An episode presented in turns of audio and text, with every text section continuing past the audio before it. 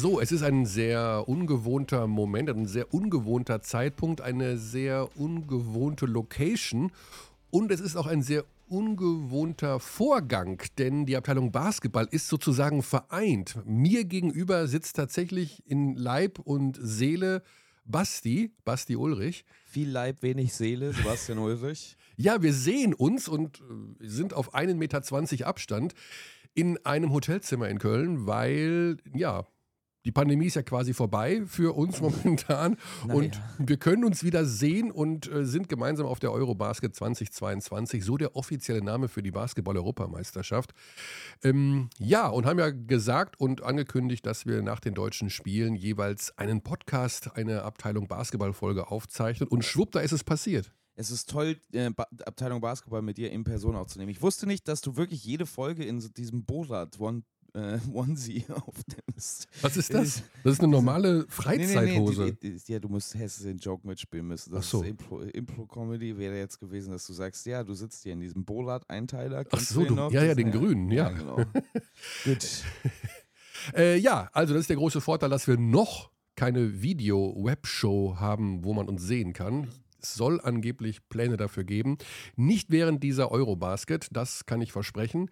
Ähm, ja, wir wollen in einem kurzen Schleudergang, so nenne ich das mal einfach, dafür trotzdem mit hoher Umdrehungszahl aufarbeiten, was wir gestern gesehen haben. Denn, Basti, mal jetzt mal ganz im Ernst, mehr geht nicht, was gestern sich in der Lanxess Arena in Köln abgespielt hat. Von 14 Uhr an mit Bosnien gegen Ungarn bis um gefühlt 1.24 Uhr, bis das Spiel Deutschland gegen ähm, Frankreich zu Ende war. Du hast Litauen gegen Slowenien kommentiert, äh, warst bei allen Sachen sowieso auch in der Halle. Ähm, wir fangen mal ganz kurz mit deinem Spiel an.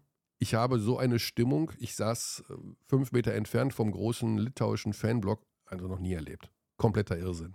Ja, die haben einmal komplett die Lanxess Arena übernommen. Ich habe es ja auch on air erzählt, das ist ja Wahnsinn, was das für eine Basketballnation ist, weil ich war draußen und die haben so einen 3 gegen 3 Basketballplatz ja aufgebaut vor der Lanxess Arena, wo man so Preise gewinnen kann, wenn man irgendwie fünf Dreier äh, trifft in zwei Minuten. Und das war so ein Pärchen, so 21, schätze ich, beide. Und die haben in zwei Minuten, glaube ich, 25 Dreier gemacht. Ach komm. Also, also die Stimmung war wirklich außergewöhnlich. Es sind 5000 litauische Fans in der Halle gewesen. Äh, die Stadt Köln, also rund um die Arena, obwohl ob in Deutz oder am, am Heumarkt auf der anderen Rheinseite, Wahnsinn. Alles ist in diesem ja, LSD-Farben getaucht. Also die haben ja diese mhm. netten mhm. Shirts. Äh, da habe ich heute Morgen noch wieder mal die Originalgeschichte gehört. Der Lüders kam noch kurz vorbei und meinte, er hätte gestern ähm, auch noch mal die Geschichte gehört, wie sie, diese Farben und diese Shirts entstanden sind mit diesen 1992 mhm.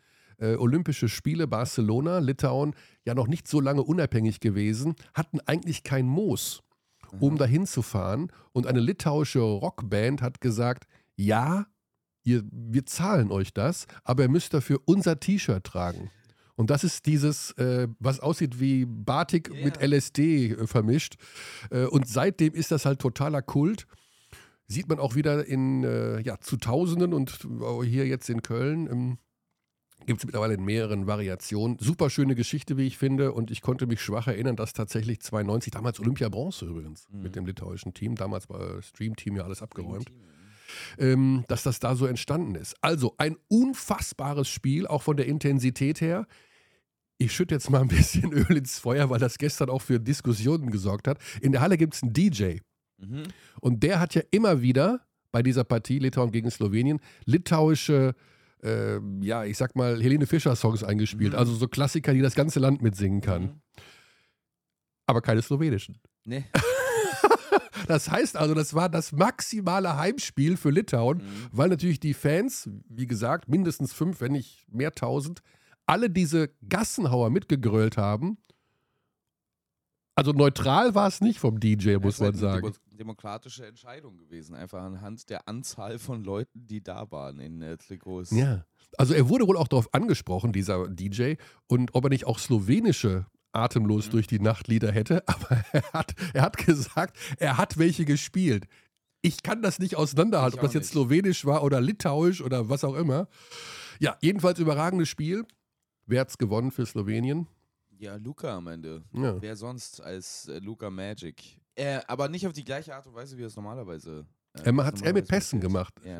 äh, statt mit Punkten. Also er hat gestern früh gemerkt, glaube ich, dass sein Scorer nicht so läuft. Er hatte seinen Dreier nicht, seinen Stepback-Dreier. Wenn der nicht da ist, dann wird es vor allen Dingen in äh, Europa und speziell gegen Litauen sehr schwierig, weil die ja riesig spielen mit Sabonis und Valanciunas. Also in der Mitte, in der Zone ist da nicht so viel zu holen. Aber dann hat er halt einfach das Spiel als Playmaker ähm, ents- entschieden am Ende. Ich fand das sehr kurios, muss ich ehrlich sein. Haben wir auch mit Dennis Wucherer ja on air besprochen, dass Litauen mit Mindaugas Kuzminskas, solange der auf dem Parkett stand mit einem von den beiden Bigs, gefühlt fünfmal einen 10 zu 0 Lauf hatte, dann wieder ausgewechselt wurde. Wenn die Mhm. beiden Bigs auf dem Parkett waren, gab es wieder einen 15 zu 0 Gegenlauf in die andere Richtung. Und dass die dann in der Crunch-Time reinkommen, dass man dann in der Crunch-Time auf einmal Drop-Defense spielt. Also für mich hat es keinen Sinn ergeben, wieso Litauen am Ende ähm, Mhm. alles, was eigentlich über das Spiel funktioniert hat, weggeworfen hat. Also das wird, äh, wir haben es ja im Vorfeld im letzten Podcast ja auch schon besprochen. Bei den Litauern gibt es diese Abstimmungsprobleme, dass sowohl Sabonis als auch Valanciunas spielen wollen und aber die Basketball-Experten sagen, beide gleichzeitig auf dem Feld bringt mehr Probleme als Lösungen und äh, ich kann mir sehr gut vorstellen, weil eigentlich hatten wir das Gefühl, die Litauer haben da durch diesen einen Run hatten es im Griff. Slowenien wirkte, Doncic war nur da mit Hände an den, an den Knien gebückt nach dem Motto, ich kann nicht mehr. Ja, und dann haben die Litauer diese Strategie ein wenig verändert und dann kam Luca und hat Mike Toby vor allen Dingen gut ins, äh, in Szene gesetzt und Slowenien gewinnt das Ding. Kommen wir zum Wahnsinn. Also, ich Das- weiß es nicht. Das ist Also, natürlich die Überschrift des Podcasts. Maodo Magic statt Luca ja, Magic. also Maodo Magic, also die Topscorer des deutschen Teams gestern. Äh, Johannes Thiemann, Nils Giffey und Maodo Loh, kein Franz Wagner, kein Dennis Schröder und Deutschland gewinnt souverän gegen Frankreich. Also, dass ich diese Wörter in dieser Reihenfolge verwende, angefangen vom Topscorer bis zu souverän gegen Frankreich, ja, das ist einfach das Geile an dieser Sportart. Es ist so unvorhersehbar. Wie erwachsen ist denn bitte dieses deutsche Team schon zum Turnierauftakt? Das war ja eine Vorstellung von einer Mannschaft, die, ich sag mal, es hat mich so ein bisschen an Spanien erinnert, die 17 Jahre im Core zusammenspielen. Ich finde, dafür war es nicht eiskalt genug. So, also, was ich Ah. mit Spanien verbinde, ist mehr, dass die so ähm, einfach eiskalt jeden, in jedem Angriff scoren die. Die gehen runter, scoren, gehen runter, scoren. Während Deutschland ja sehr nervös gestartet hat gestern. Hat Das stimmt. Die ersten Minuten vier gedauert. Minuten waren nix. Ja. Fünf Minuten gedauert, bis sie den ersten Korb ähm, gescored haben. Jonas Wolfer Bottermann direkt zwei frühe Fouls zu Beginn. Ähm, dadurch ist dann Daniel Theiss früh reingekommen, was vielleicht eigentlich eine Hilfe war, dass der dann ähm, früher, er hat ja glaube ich auch die ersten fünf Punkte gemacht, gemacht für Deutschland oder sowas. Ähm, Aber es war trotzdem eine gewisse Ruhe da. Also ich erinnere mich, man darf, man soll ab- nicht die Vergleiche ziehen zu 2019, Auftaktspiel gegen Frankreich bei der WM. Buff, hat nichts funktioniert, man lag schnell 4 zu 21 zurück. Die Ansätze dafür in den ersten vier Minuten waren ja da, aber die Defensive war ja trotzdem okay am Anfang, oder nicht nur am Anfang, sondern generell ja, sondern ähm, die Franzosen hatten ja auch keinen Rhythmus, haben auch daneben gelegt, waren auch vielleicht ein bisschen ne, noch nicht im Spiel durch, äh, ja, wir müssen noch über Nowitzki gleich reden, ne? ah, das machen wir gleich, wenn der Benny kommt. Ähm, ja, also ein Wahnsinns, eine wahnsinns defensive Leistung der deutschen Mannschaft, überragende Defensive. Ja. Also ganz eindeutig. Ähm, die Defense war der entscheidende Faktor. Ich weiß gar nicht, wie viele Shotclock-Violations es gab für Frankreich. Ähm, ich, es gab so viele Turnover, so viele äh, Ballverluste, die dann in schnelle Fastbreaks für die Deutschen umgemündet sind. Und das ist ja genau das, was Gordon Herbert spielen lassen möchte. Also er braucht ja diese Fastbreak-Situationen. Aus dem Halbfeld hat sich Deutschland auch gestern schwer getan, abgesehen von Maudolo, der im dritten Viertel wirklich die komplette französische Nationalmannschaft zerlegt hat. Das war ja unglaublich. Ähm, was tatsächlich eingetreten ist, was wir auch im letzten Podcast schon besprochen haben, ist, Frankreich hat keinen echten Sc Scoring-Punch. Also Mhm. Gershon Jabusele ist natürlich ein guter Scorer, wenn der vorbereitet bekommt. Also der kann auch mal den Ball auf den Boden setzen, wenn er ihn aus einem Pick and Pop fängt. Aber der ist jetzt niemand, der den Ball nach vorne dribbeln kann und einfach äh, gehen kann. Und den haben die Franzosen nicht so wirklich. Theo Maledon ist da am ehesten noch der Spieler, aber der hat wenig Spielzeit bekommen. Genau, er kam relativ spät, wie ja. ich fand. Und dann hat, er, hat man gemerkt, der hat viel den Ball in den Händen gehabt und viel versucht zu machen, weil Fournier hatte ja auch keinen Rhythmus. Äh, Örtel kam mal ein, zwei Mal so zwischendurch, aber so streaky-mäßig war da niemand unterwegs. Ja, es, es ist auch ein bisschen traurig zu sehen gewesen, aber ich glaube, mit IBC ist es so ein bisschen vorbei. Der ist die letzten zwei Jahre jetzt die ganze Zeit verletzt. Ja, gewesen. Verletzungen, der, ja. Der hat gestartet, um sich um Dennis Schröder zu kümmern, ganz klar. Und Dennis Schröder hat, ist jedes Mal simpel an ihm vorbeigegangen. Das gab es übrigens gar nicht. Ich meine, Franz Wagners Defense gestern, ähm, ich habe in Person schon lange nichts mehr so Gutes gesehen.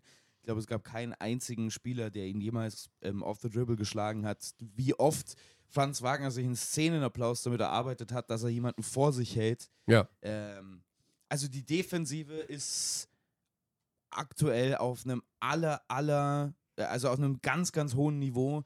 Da rekontextualisiert sich auch so ein bisschen das Slowenien-Spiel im Nachhinein vielleicht nochmal, weil auch Frankreich gestern so wirkte, als ja, was ist denn mit denen, was stimmte mit denen nicht? Ja.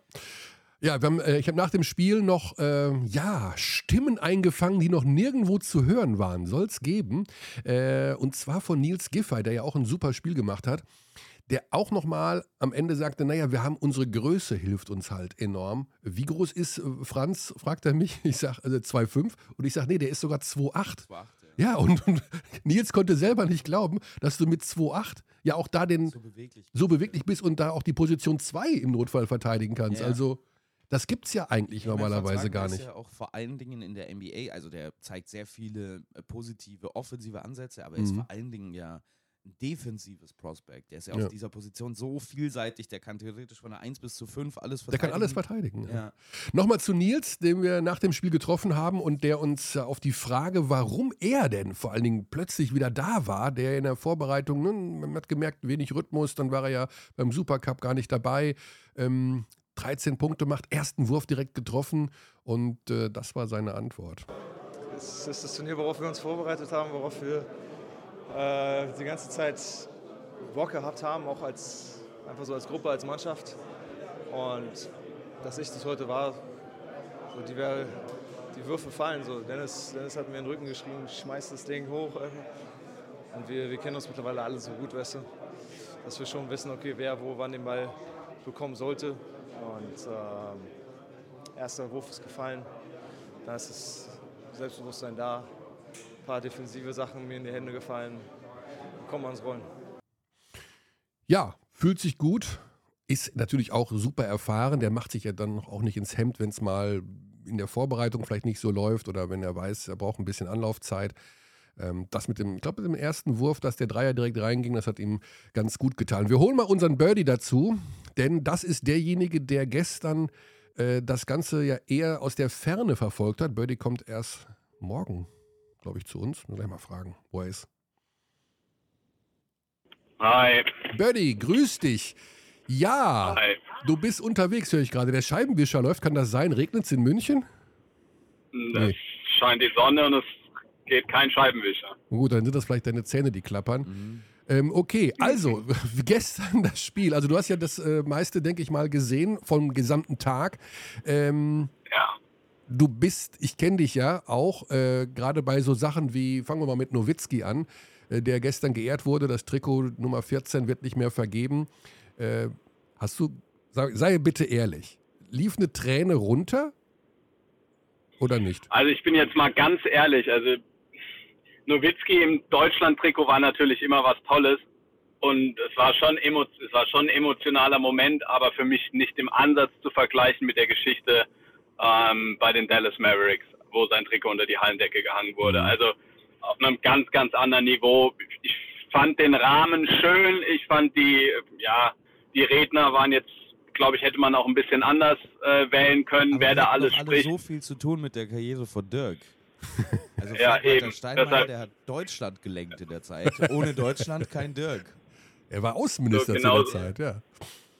Ja, genau. Ähm, von daher es war nett, aber es war für mich jetzt nicht so dieses mega Wow, wie es, wie es schon mal zuvor war bei den Mavericks.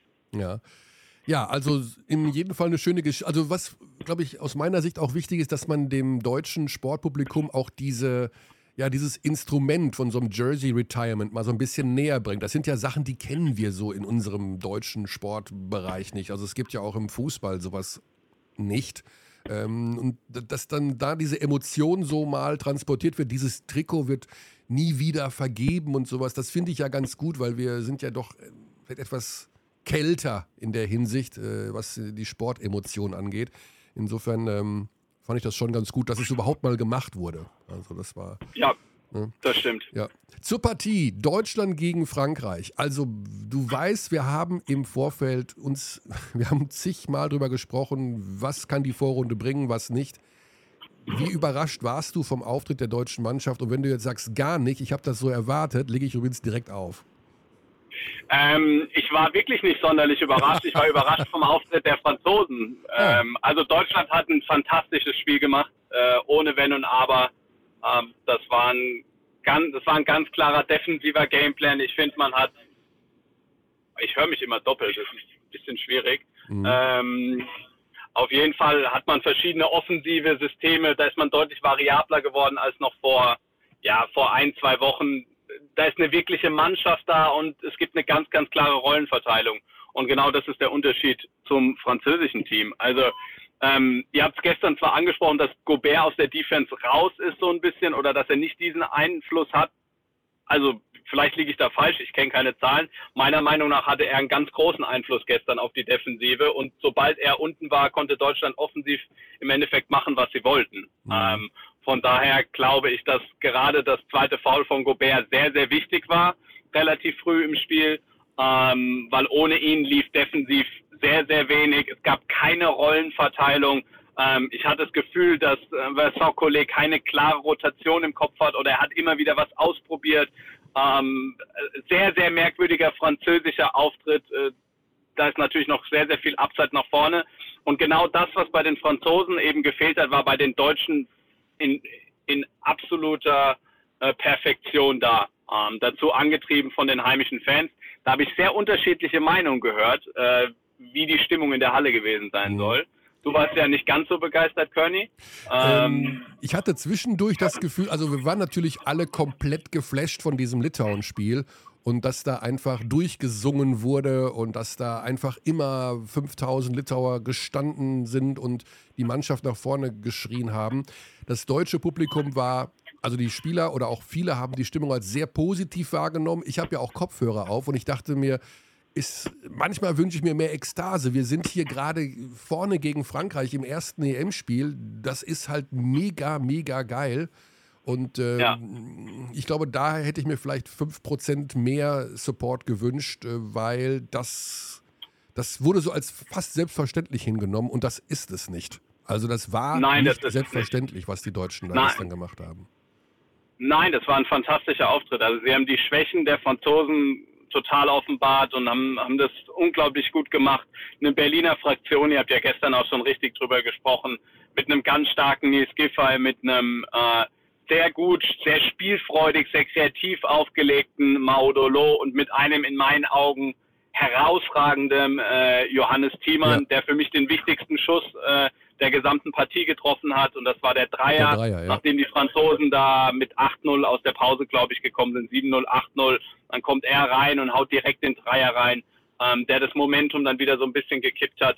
Ähm, was Johannes Thiemann gestern gespielt hat, war sensationell. Vorne wie hinten. Er hat im Endeffekt keine Fehler gemacht hat unglaublich gut verteidigt. Aber es war trotzdem eine Teamleistung und dann schlägst du die Franzosen auch in der, in der Höhe deutlich, obwohl deine besten Scorer, Franz Wagner und Dennis Schröder, jetzt was das Scoring eben angeht, was die Wurfquoten angeht, gar nicht ihren besten Tag haben. Mhm. Ähm, es war ein toller Auftritt, ähm, ohne Frage. Ja. ja, jetzt erübrigt sich die Diskussion fast schon, ob man jetzt die Vorrunde übersteht oder nicht oder wen man jetzt schlagen muss, dass man unbedingt Bosnien und Ungarn schlagen muss. Wir werden, wir müssen zum Glück, sage ich mal, diese Diskussion auf ein anderes Level heben und schauen, wie sich die, äh, die Gruppen Dynamik da weiterentwickelt. Am Samstag dann mit dem nächsten Spiel gegen Bosnien. Ähm, ist dir noch irgendwas anderes aufgefallen? Also hast du noch bei anderen Spielen, du hast ja sicherlich auch über den Tellerrand hinausgeschaut, irgendwas festgestellt bei Bosnien gegen Ungarn oder bei Slowenien gegen Litauen? Ich weiß, wir haben uns da ein bisschen gebettelt bei Slowenien, Litauen, weil du der Meinung warst, Luca wird am Ende das Spiel gewinnen. Chapeau, Birdie, so ist es passiert. Sind noch andere Wow. Dinge. Der, So eine Überraschung auch, dass Luka Doncic. naja, naja, also äh, ähm, ähm, Basti hat gerade schon darüber philosophiert, dass es im Wesentlichen taktische Fehler ähm, der Litauer waren, die ihn das Spiel am Ende gekostet haben. Aber Luca nimmt sowas natürlich auch dankbar an. Ähm, ist dir noch irgendwas aufgefallen am Tag 1? Also ich würde weiterhin äh, an, aus deutscher Sicht gut daran tun, Spiel für Spiel zu denken und jedes Spiel mit Vollgas reinzugehen. Das war gestern ein sehr guter Auftritt, aber dass das nicht in jedem Spiel so selbstverständlich ist, ist glaube ich auch klar. Und Bosnien wird tough. Also das ist Ja. kein Gegner, den du im Vorbeigehen schlägst. Ähm, die haben nur Kitsch, die Halilovic hat ein tolles Spiel gestern gemacht. Ähm, dann haben sie natürlich Musa, der ein Allround-Spiel hatte. Ähm, Robertson, der Point Guard, der dir echt wehtun kann in Pick-and-Roll-Situationen mit seinen Dreiern, mit seiner Range. Bosnien wird schwer und gegen wen spielt Litauen jetzt? Gegen Frankreich? Ja, Ich meine ja, ja, oder? Ja, spielen, genau, die spielen sofort gegen, ja genau, gegen Frankreich. Und Mhm. wenn Litauen dann 0-2 steht, dann spielt Deutschland gegen Litauen mit 0 zu 2. Puh, also da, wir haben jetzt ein Spiel gespielt und Ja. das war sehr gut, aber mehr ist eben auch nicht passiert. Und ich glaube, alle tun gut daran, jetzt weiter von Spiel zu Spiel zu denken. Ähm, da sind schon noch harte Brocken in der Gruppe, aber wir haben trotzdem allen Grund äh, zum Optimismus, weil das äh, zeigt die Mannschaft seit dem Slowenien-Spiel, Ja. dass sie da wirklich in der Lage ist, starke Mannschaften zu schlagen. Ansonsten ja, die Türkei hat hinten raus gewonnen, die haben es gedreht. Ähm, das war das war eine sehr sehr spannende Partie. Interessant war auch Georgien Belgien. Ja, die Ähm, Belgier haben da- gewonnen gegen Georgien. Ja, in der Overtime Tabu hat da hinten raus einen wichtigen Dreier gegen den Mann getroffen zum Sieg, drei Sekunden vor dem Ende. Die Spanier haben toll gespielt, ähm, allerdings auch nur gegen Bulgarien, sprich im Endeffekt nur gegen Sascha Wesenkov, ein bisschen die Boss. Ähm, ansonsten, ähm, ja, war, eine, war es ein schöner erster Tag, spannender erster Tag, gute Spiele. Für mich das beste Spiel mit Abstand ähm, Litauen gegen Slowenien. Ja, also die Stimmung in der Halle war, also ich hatte wirklich Angst, mit Tinnitus da rauszugehen. Es war brutal. Ähm, ja, Birdie, dein Plan für heute. Du bist am Start bei der Konferenz? Genau, wir haben ähm, in der ersten Schicht, ähm, ab 13.30 Uhr sind wir drauf, gibt es das Spiel der Ukraine gegen Großbritannien. Mhm. Okay, ist jetzt nicht so der Bringer von den Mannschaften her, aber Ukraine hat durchaus sehr interessante Spieler, auch auf NBA-Level. Großbritannien hat Deutschland in der Qualifikation zweimal verloren, also auch interessant. Ähm, aber die anderen drei Spiele, die, die, die, sind, äh, die sind wirklich sehr gut. Finnland für mich absoluter Kandidat aufs Viertelfinale. Eine tolle Mannschaft mit Ja. tollen jungen Spielern. Valtonen, ähm, Jantunen, natürlich Lauri Markan, der gestern getradet Der wurde. gestern getradet ähm, wurde, der, ja. der wahrscheinlich nicht ganz so glücklich ist, ähm, weil ich glaube, er wäre ganz gerne in Cleveland geblieben. Ähm, gegen Israel mit Tamir Platt, mit Danny Avdia und mit Jovel Sosman, Gal Mekel, spannende Spieler. Und dann in der zweiten Schicht zwei super interessante Duelle mit Griechenland gegen Kroatien. Also Ja, die kroatische Starting. Five sieht wahrscheinlich, sieht wahrscheinlich so aus mit Jalen Smith, ähm, dann Mario Hezonja, Bogdanovic, Dario Saric und Ivica Subac. Das ist, es gibt wenig bessere Starting Ja. Fives vom, von der individuellen Klasse her, die eine Mannschaft bei dem Turnier stellen kann. Und die natürlich dann, dann gegen Griechenland, das ist natürlich ein absolutes Top-Duell mit Yannis Antetokounmpo. Kostas Lukas ist mit dem Kader, mal gucken, ob er heute spielen kann. Ja, es soll wohl erst Sondern- zu Spiel 2 oder 3 kommen, habe ich heute noch gelesen. Aber, Genau. Ja. Ja, Tschechen, die halten, beziehungsweise wird sich so ein bisschen bedeckt gehalten bei auf griechischer Seite. Und dann Tschechien gegen Polen ist auch ein tolles Spiel. Beide Nationen haben eine tolle WM 2019 gespielt. Ähm, Mike Taylor ist nicht mehr polnischer Trainer, weil wir wissen, Igor Milicic ist jetzt da, da gab es einen Wandel. Auch da viele interessante Spiele. AJ Slaughter zum Beispiel gegen Tschechien, wo Satoranski ebenfalls im Kader ist. Der hatte sich ja im Super, äh, beim Supercup verletzt. Mal gucken, ob er spielen kann. Ich glaube, die Tschechen werden übrigens die größte Starting Five der Geschichte äh, der Europameisterschaft Ja. darstellen. Wenn die mit Vesely, Balvin starten, Kiesling auf der 2, Ruban auf der 3 und Satoranski auf der 1. Das wäre dann eher groß. Also viele spannende Spiele. Perfekt, Birdie. Also, wir haben schon gehört, viele Namen, viele Spiele, so soll es sein. Die EM hat Fahrt aufgenommen. Danke dir, Birdie. Und wir sehen uns dann sehr, sehr bald vor Ort in Köln. Gute Zeit. Bis morgen. Ciao. Cheers. So, jetzt sind wir schon fast am Ende, aber noch nicht ganz. Wir haben noch ein kleines Special. Die Tür ging gerade auf in unserem Hotelzimmer Und äh, es kommt der rein, äh, der gestern, ich sag mal so, er ist ja noch einer der jüngeren Kollegen, aber und hat aber trotzdem schon einige Jahre auf dem Buckel, vermutlich einen der interessantesten Tage seiner äh, Laufbahn erlebt hat. Benny Zander ist bei uns, unser Field Reporter hier in, in Köln. Hallo. Bei der Eurobasket. Ähm, Benny, also wen hast du alles gestern interviewt und wie viel Geld haben die auf dem Konto? Also einer ist angeblich laut Google 4,6 Milliarden wert. Das ist Mark Cuban gewesen. ah, ich dachte Steinmeier. Ja. nee, der hat mehr. ähm, ja, das war also der absurdeste Tag meines ganzen Lebens. Ja. Ich hörte dann plötzlich irgendwann so Richtung Ende des zweiten Viertels des frühen Spiels, ja, äh, Mark Cuban und Jason Kidd klappt und Mo Wagner kommt wahrscheinlich auch noch. Das Irre war ja, ich saß drei Meter entfernt von dir, einfach die äh, Tribüne hoch und du hast das ja alles nacheinander gemacht. Also Ja. Nowitzki kam mit ein bisschen Abstand, glaube ich, ne? Ja, ja. Aber du hattest ja erst den, dann den, dann den, dann den. Ja, und es, also Michael Finlay zum Beispiel hatte Ja. sich eigentlich gar nicht angekündigt. Der ist einfach mit Cuban und Kid mitgelaufen und war plötzlich der Erste, den ich interviewt habe. Und dann waren das wirklich so 20, die wildesten 20 Minuten meines Lebens, weil äh, man konnte sich nur so semi-gut auf diese Interviews vorbereiten. Und dann sind das ja schon Menschen mit einem gewissen Namen, die jetzt nicht auf der Welt einfach so umhergehen können, ohne dass sie erkannt werden. Ähm, das war für mich, also gerade Michael Finlay, ne, diese Zeit damals bei den Mavs mit Nash und, und Nowitzki, das war das, wo ich NBA live gespielt habe, bis mir die Finger geblutet haben. Ähm, das, also, und dann kam Cuban danach, dann kam Mo Wagner und dann kam noch, kam noch Jason Kidd. Ja, also äh, Ja, vollkommen, also ich, das, das dauert, glaube ich, noch einen Monat, bis ich den gestrigen Tag äh, auch nur irgendwie in irgendeiner Art und Weise greifen kann, weil dann eben noch die Nowitzki-Zeremonie dazwischen kam. Da wurde es plötzlich ein bisschen hektisch. Da habe ich dann mich einfach aus dieser Hektik von wegen, wir müssen uns jetzt alle da aufstellen, weil der da gleich zum Interview kommt, rausgezogen, weil ich zumindest mal ganz kurz das noch, also das erlebt man ja nur einmal in seinem Leben. Ne? Und ich möchte dann in so einem Moment nicht aufgeregt von, äh, äh, von, von Fiebermenschen äh, irgendwo hingelotst werden, sondern ich wollte einmal zumindest hören, was er sagt. einmal hören, was er sagt. Ja, hat er gut gemacht, der Dirk. Äh, war dann ja auch tatsächlich, obwohl es gar nicht vereinbart war, glaube ich, dann doch zum Interview bereit. Genau. Ne? Aber dann stand er da und war wieder ganz. bei den Slowenen und dann äh, kam er noch zu mir. Und Ja. danach hat man übrigens gesehen, wieder, was das für ein guter Typ ist, weil er hat sich dann erweichen lassen. Er hat angefangen, Autogramme zu schreiben. Aber ist, glaube ich, eine halbe Stunde vergangen und dann stand er da immer noch in der Ecke und Ja. hat Autogramme geschrieben. Ja, das hat äh, Cuban auch gemacht. Er wurde auch rangewunken von diversen ähm, Fans, die direkt an dem Ort standen, wo er da äh, in der Ecke war und hat auch Selfies. Das ist ja immer lustig, wenn die bei den Selfies dann die Kamera desjenigen in die Hand gedrückt bekommen, der das Selfie machen will, weil Cuban natürlich die viel bessere Position für das Ja. Selfie hat. Aber bei Mark Cuban kannst du dir zumindest sicher sein, dass er das Handy nicht klauen wird. weil er könnte sich die Firma kaufen. Ja, aber ich fände es mal ganz cool, irgendwie so zumindest mal für die ersten fünf Sekunden anzudeuten, okay, ich nehme das Handy mit. Ja, ja. Irgendwie so ein. Aber gut, eh klar. Äh, liebe Kinder, das war Tag 1. Ähm, wie geht's weiter heute? Wir haben in Köln spielfrei. Dafür aber spielen die Gruppen C und D, was natürlich auch alles beim Magenta Sport zu sehen sein wird, mit den Einzelspielen und der gerade schon vom Birdie angesprochenen Konferenz. Wir gehen in die Sportsbar, Basti. Ihr geht erstmal in die Sportsbar. Ich muss nachkommen, weil ähm, ich mach, bin noch so für ein paar, paar Schalten verhaftet heute. Ich gucke Ja. mal beim deutschen Training vorbei. Hm. Ähm, mal gucken, ob wir Maodo und äh, den Bundestrainer nochmal irgendwie ans Mikro bekommen. Ja, schau dir mal an, wie intensiv die heute trainieren oder ob die wie gestern die Litauer, nee, vorgestern, Spikeball spielen beim Training. Hast du die Geschichte erzählt im Kommentar? Ich muss erst das Mikrofon. Benny und ich sind hier wie Sonny und Cher in den 80er Jahren.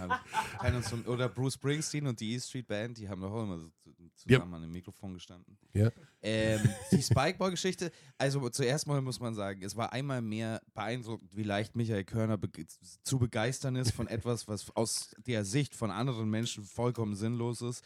Michael Spikeball ist nicht Michael sinnlos. Körner hat für zwei Minuten die slowenische Nationalmannschaft Spikeball se äh, spielen sehen und war so, ja, hier habe ich doch schon eins, hier guck mal auf Amazon, das können wir, in, können wir morgen haben, dann können wir morgen Spikeball spielen. Habt ihr keine Köln. Lust auf Spikeball Nee, wirklich, spielen? die- Aber ga- ganz im Ernst, König, also du würdest das jetzt kaufen, wir würden das doch hier eh nicht machen. Wieso denn einfach, nicht? Naja, wo, wo, wo und wann sollen wir das denn machen? Ja, es gibt hier vorm Hotel gibt's, so- gibt's so einen Innenhof, wo nie einer ist. Und da willst du jetzt mit uns Spikeball spielen, nachdem wir alle sowieso schon am ersten Tag hier arbeitsmäßig auf dem Zahnfleisch gehen, oder was? Ja, es ist ja nur um ein bisschen Regeneration, kann ja auch. Die Litauer machen das im Training, einen Tag vor der Die Eurobasket. Slowenien meinst du, nicht die Litauer. Äh, die Slowenen Ja. waren es, äh, spielen Spikeball im Training. Um, um, das ist übrigens eine alte Philosophie gewesen äh, von, vielen, von vielen Trainern im Hochleistungssport, die sagen, ein oder zwei Tage vor dem Wettkampf gar nichts machen oder was ganz Fremdes machen. Auf gar keinen Fall nochmal den Drill mit das System, das System. Ja, das war ganz interessant, wie unterschiedlich zwei Trainings sein können. Wir durften ja das Training der Slowenen sehen und das Training der Litauer sehen unter anderem. Und die Litauer haben Baseline-Sprints gelaufen und so äh, diese klassischen Dr Drills an der Seitenlinie. Während die Slowenen rausgekommen sind, haben erstmal eine Viertelstunde Spikeball gespielt. Danach haben sie sich gedehnt, was bedeutet hat, dass Luka Doncic auf dem Boden lag und von der Mittellinie versucht hat, Dreier zu treffen. Und wer hat das Spiel gewonnen? Ja, am Ende Slowenien. Ich schätze, schätze, das ist gut aufgegangen. Ähm, ja, Deswegen werden wahrscheinlich mehrere Mannschaften Spikeball spielen. Wobei Luca hat wohl das, das Spikeball. Spikeball, ja, genau, kaputt Luka gemacht. ist äh, gestolpert über das Spikeball-Set. Das Stell, stell dir vor, er hätte sich dabei verletzt. Und was war das Erste, was wir widerlichen Menschen sofort gedacht haben? Wir müssen uns dieses Set sichern und uns bei Ebay verticken für Tausende von Euro. Ja, man darf natürlich da keine Fotos machen, deswegen äh, ist es nicht offiziell zu beweisen, dass Luca es zerstört hat, aber er hat es wirklich kaputt gemacht. Aber die hatten drei verschiedene. Hm. Ah, ich hätte schon Lust. Ich habe das übrigens noch nie gespielt. Ja, ich auch nicht. Ich habe es auch nicht wirklich vor. Ja. Sieht nicht so fun aus für mich, muss ich ganz ehrlich zugeben. Doch. Nee. Ich glaube, also ich glaub, das macht Spaß. Aber wenn du natürlich drei so eine Körperkläuse wie uns an so ein Ding stellst, dann Hm. ist der Ball mehr weg als auf diesem Netz. Ich sagen. glaube, es macht vor allen Dingen Spaß am Strand. Also ich fand ähm, das interessant, weil es ist bestimmt, es macht bestimmt Spaß, das Spiel. Ähm, ich habe halt in dem Moment so das Gefühl gehabt, weißt du, was auch Spaß machen könnte? Ein bisschen Basketball spielen. So ein bisschen, ein bisschen wenn wir schon da sind und Luka Doncic ist hier, können wir doch auch ein bisschen Basketball spielen, oder? Aber Moment mal, also du hast jetzt, du, du dachtest dir in dem Moment, jetzt komm, du, wir zocken jetzt einfach ein bisschen mit Luca Basketball. Oh, ich würde das sofort machen. Ja, Du willst mit gegen Luca Doncic Basketball spielen. Klar. Ja, weißt du, da wirst du den Ball ja nicht Ja, bekommen. natürlich nicht, aber das wäre trotzdem das Beste aller Zeiten. Also logisch würde ich gegen Luca One-on-One spielen. und er würde immer, wenn irgendwas nicht so läuft, wie er sich das vorstellt, irgendeinen imaginären Schiedsrichter beschimpfen. Ja. Dauerfaul. Stell dir mal vor, ich treffe einen, äh, treff einen Dreier in einem One-on-One gegen Luka Doncic. Das wäre der beste Moment meines Lebens. Ja, aber das ist, das ist so, als würdest du sagen, ich würde einmal einen Ball gegen Roger Federer retournieren. Nein. Naja, gegen Luka Doncic einen Dreier treffen ist, glaube ich, ein bisschen leichter, als gegen Roger Federer einen Ball zurückzubringen. Naja. Aber doch nicht für uns Menschen, die wir oder normal groß sind. Wenn, wenn Luca, wenn, verteidigt dich doch nicht an der Ja, aber er ist trotzdem doppelt so groß wie wir. aber wenn er es tun würde, Ja, dann habe ich keine Chance. wenn, er, wenn, er sich, wenn er beschließt, er möchte verteidigen, dann habe ich natürlich keine Chance zu scoren. Aber macht er ja nicht so häufig. macht er nicht so häufig. Also, liebe Kinder, das war unsere erste Podcast-Spezialfolge aus dem Hotelzimmer 77. äh, Du bist so gut darin, deine Anonymität zu bewahren. ich, du warst vor allen Dingen wirklich eine Millisekunde davor, einfach das Hotelzimmer Nein, und, nee, nee, nee. Hotel zu sagen. ich sage weder das Hotel noch das Hotelzimmer, es ist das Hotelzimmer 7714. Vielleicht sage ich so. Das muss ein riesiges Hotel sein. 7714. Ja, siebte In Etage, die 77. Etage. Sagen wir mal so, ich habe ohnehin, als wir gestern auch in dieses Hotel hier reinkamen, das Gefühl, dass alle Menschen, die aus Deutschland irgendwas mit Basketball zu tun haben, sowieso hier sind. Das heißt, es ist nicht so wahnsinnig viel mit der Anonymität, Hm, würde ich sagen. Wobei du kannst ja, du kannst ja wahrscheinlich. mich erkennt hier keiner. Hör doch auf. Jetzt. Nein, das Problem ist das, äh, nicht das Problem. Die meisten kennen die Stimme, aber nicht die, die Optik.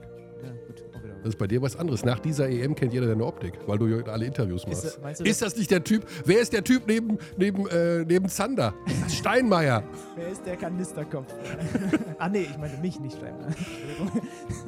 Nicht, dass hier gleich das BKA um die Ecke kommt. Ja, die, die, gestern war schon Polizei bei uns im Studio und hat nach Bomben gesucht, bevor Steinmeier die Halle betreten hat. Nichts gefunden. Gut versteckt. Äh, gut, das war's. Conny, hast du eigentlich ein neues Mischpult? Das sieht ja super aus. Ah, genau. Soll ich noch mal was ausprobieren? Ich könnte noch was ausprobieren. Mach's lieber nicht. Mach's nur kaputt. Doch, aber auf dem Mastertrack ist es. Ich mach das doch alles, Basti. Okay, wir lassen's. Die nächste Ausgabe nach dem deutschen Spiel am Samstag gegen Bosnien, dann also am Sonntagmittag. Bis dahin gute Zeit. Gute Nacht.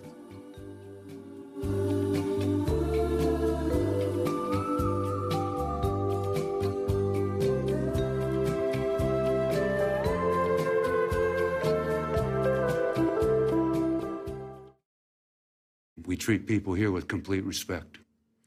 This is Germany.